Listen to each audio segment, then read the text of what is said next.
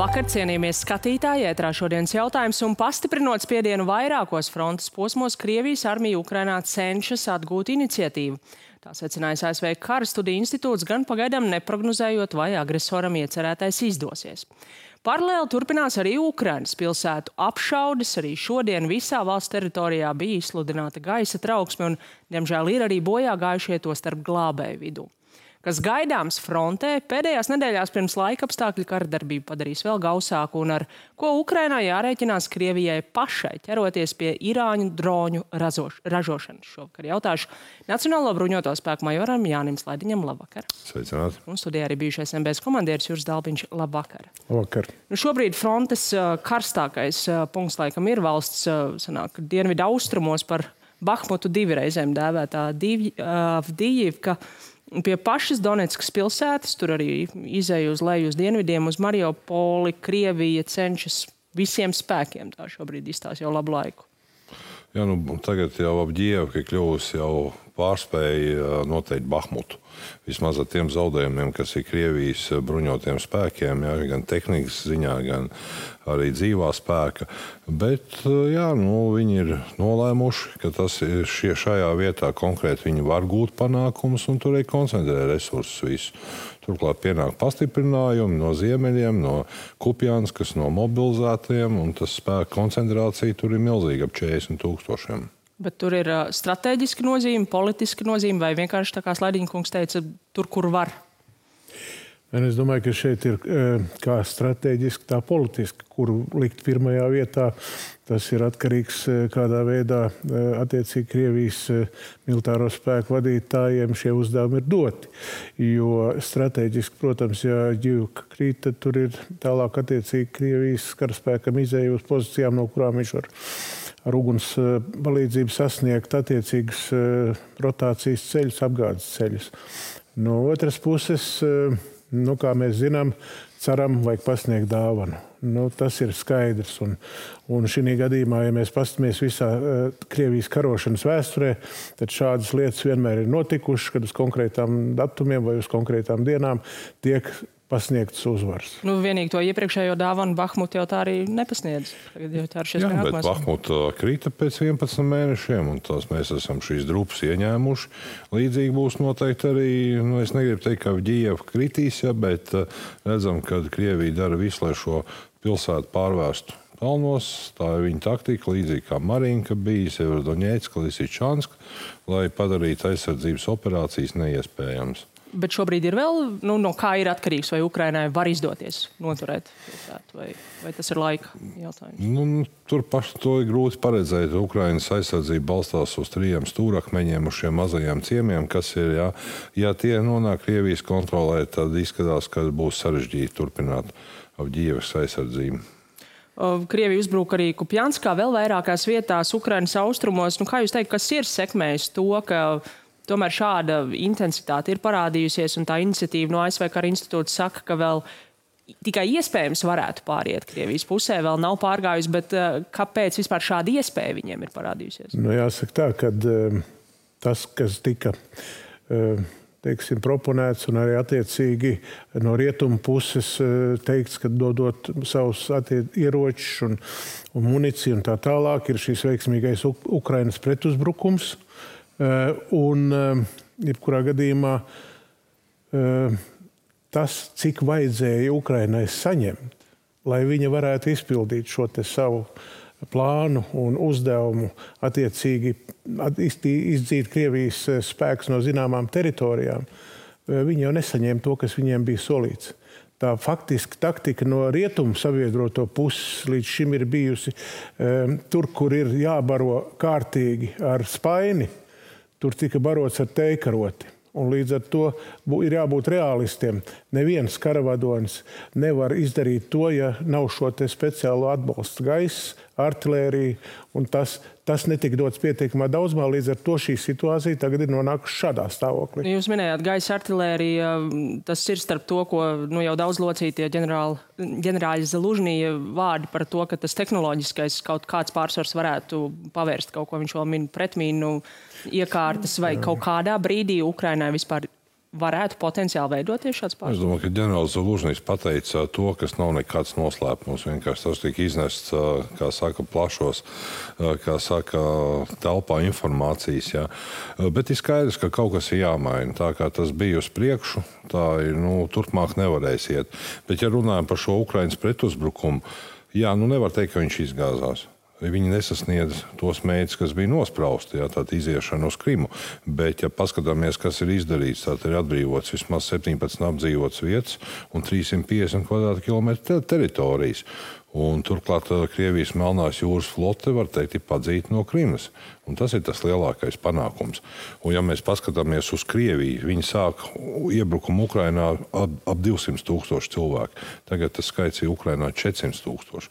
Bet kas notiek? Notiek kaujas atsevišķos sektoros, Ģijevā, dienvidos. Tas ka arī Krievijā šādu skaitu viņi nevar veikt koncentrēt masīvu uzbrukumu, lai sakautu Ukrajinu.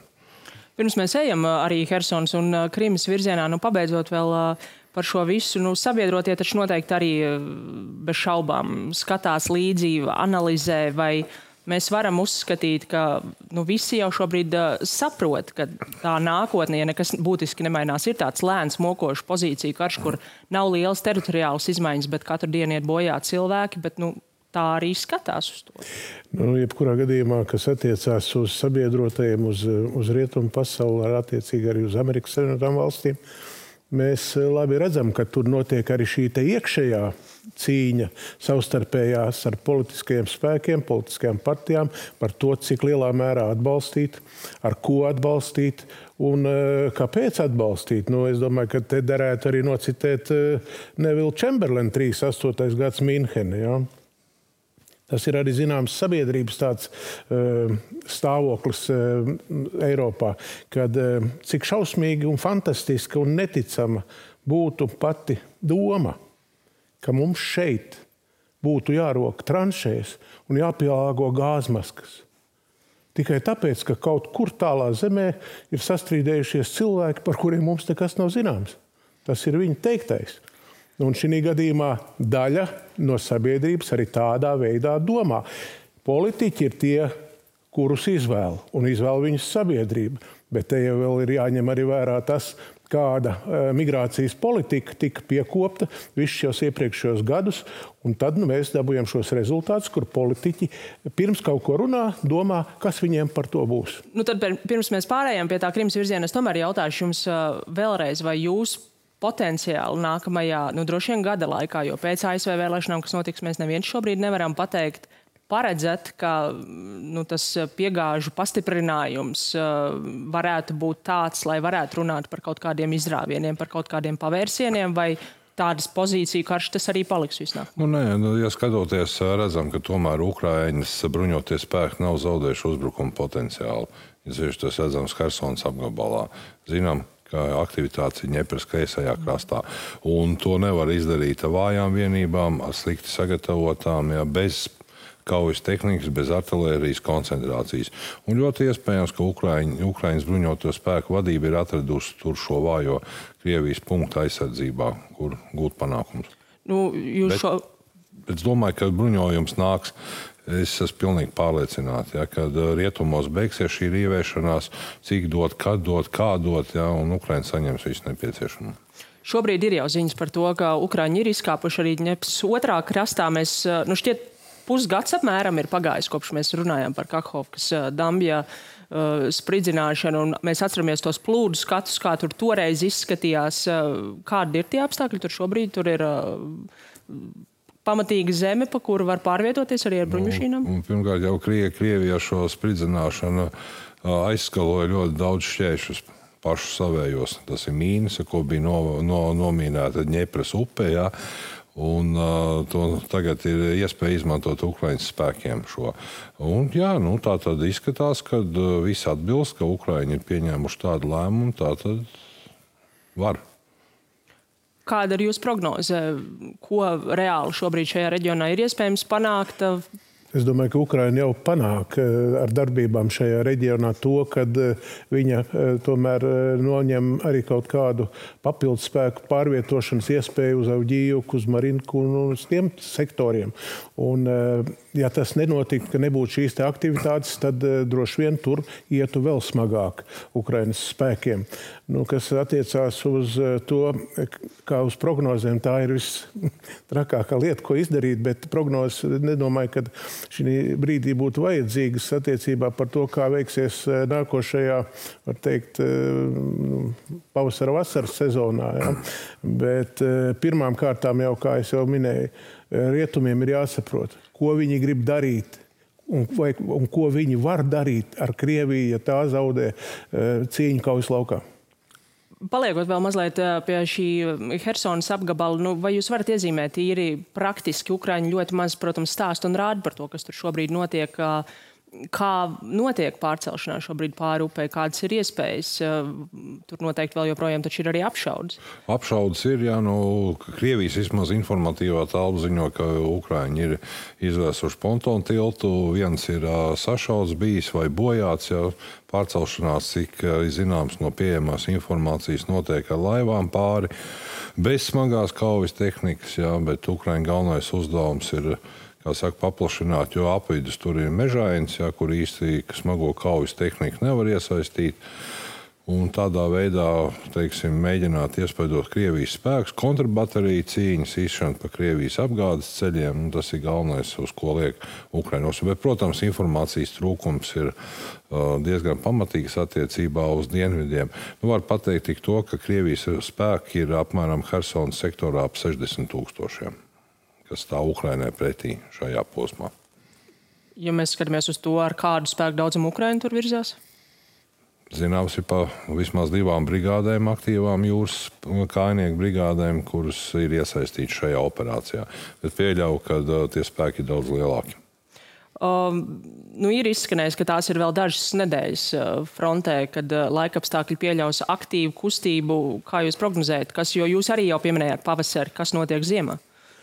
Es uh, pilnīgi skaidrs ir, ka um, tādas, teiksim, aktivitātes, kas saistītas ar tehniku, ar eh, kaujas grupām, kurām ir eh, tehnikas atbalsts, attiecīgi bruņtehnikas.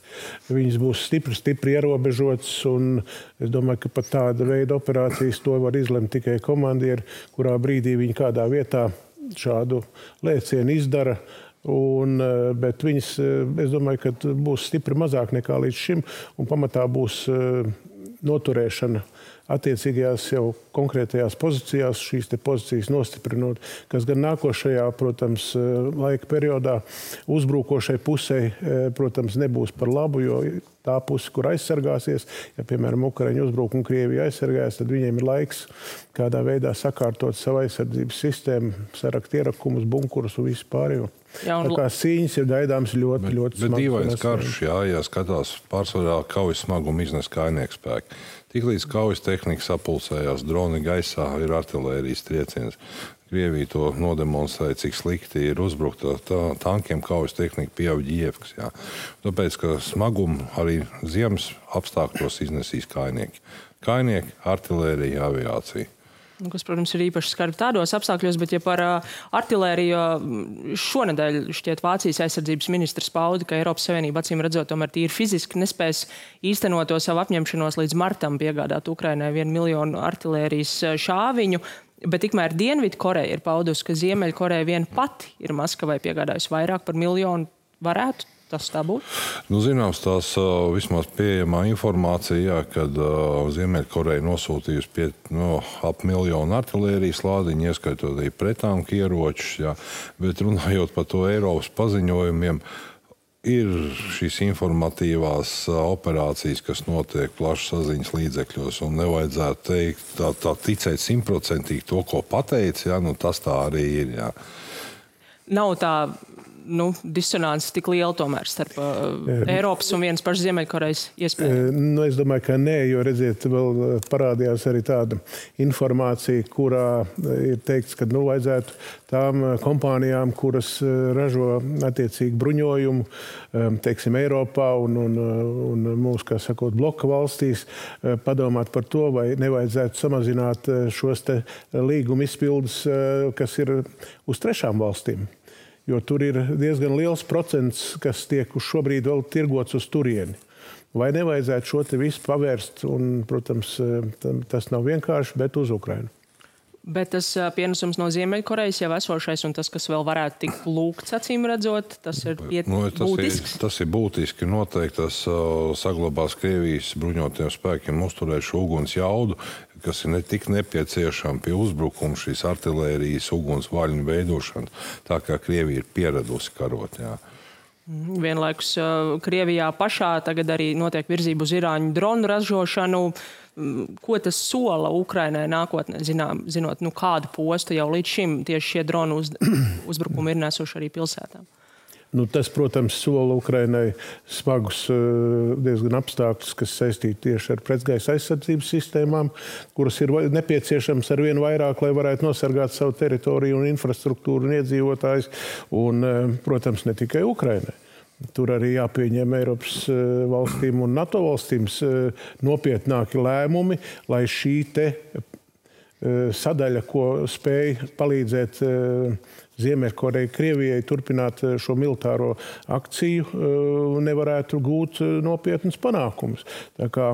Tur ir ļoti nopietni par to jādomā un jādomā arī kādā veidā dot triecienus pa tām vietām, kur tiek ražot šie šahedi un vispārējie. Bez tā neiztiks. Ir jārada situācija, kad arī tur, Krievijā pašā, nav droši. Starp citu, cik ātri no tādas rūpnīcas celtniecības nonāk līdz tam, ka jau droni tiek ražoti?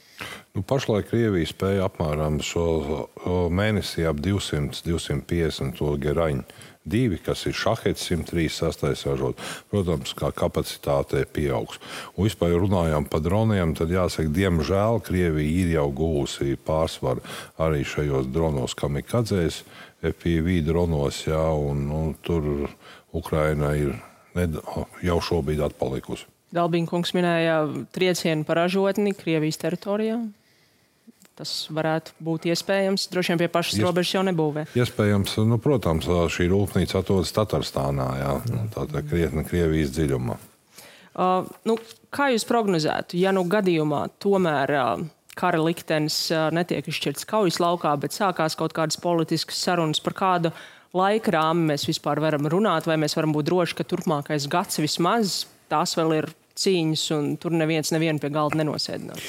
Par laika rāmi es atsakos vispār spriest šī brīdī. Tikai varu teiksim, mēģināt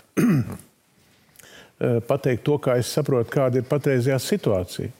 Jo Ne Ukraina, ne Krievija pie galda nesēdīsies. Ukraina nesēdīsies tāpēc, ka, ja viņi apsēstos pie galda tagad, tad attiecīgo vadību un visu prezidentu vispārējos, kā sakot, iekristītu nodevēja kārtā. Un e, viņai tas nav pieņemams, tāpēc, ka tas būtu zaudējums un Krievijas uzvara. Bet jāsaka, ka e, arī Krievija nevar sēsties pie galda, jo ar ko tad viņa baros savu nāciju? Jo tad būs šis Ukraiņas biets zudis. Ja? Tad sakārtosies miers. Tad vajadzēs ko? Vajadzēs eh, attiecīgi rietumus celt galdā, lai turētu paklausībā un eh, attiecīgi šo kara ekonomiku varētu rulēt uz priekšu. Nu, izdomāt eh, jaunus, Krievijas spēja izdomāt jaunu biedru droši vien ir neierobežota. Nu, karš beigsies tad, kad tiks salauzta Krievijas politiskā griba karot. Tikai tad līdz tam, kamēr tas nebūs izdarīts, viss turpināsies. Paldies šovakar par sarunu. Paldies, Paldies. arī jums, skatītāji, par uzmanību un tiksimies rīt.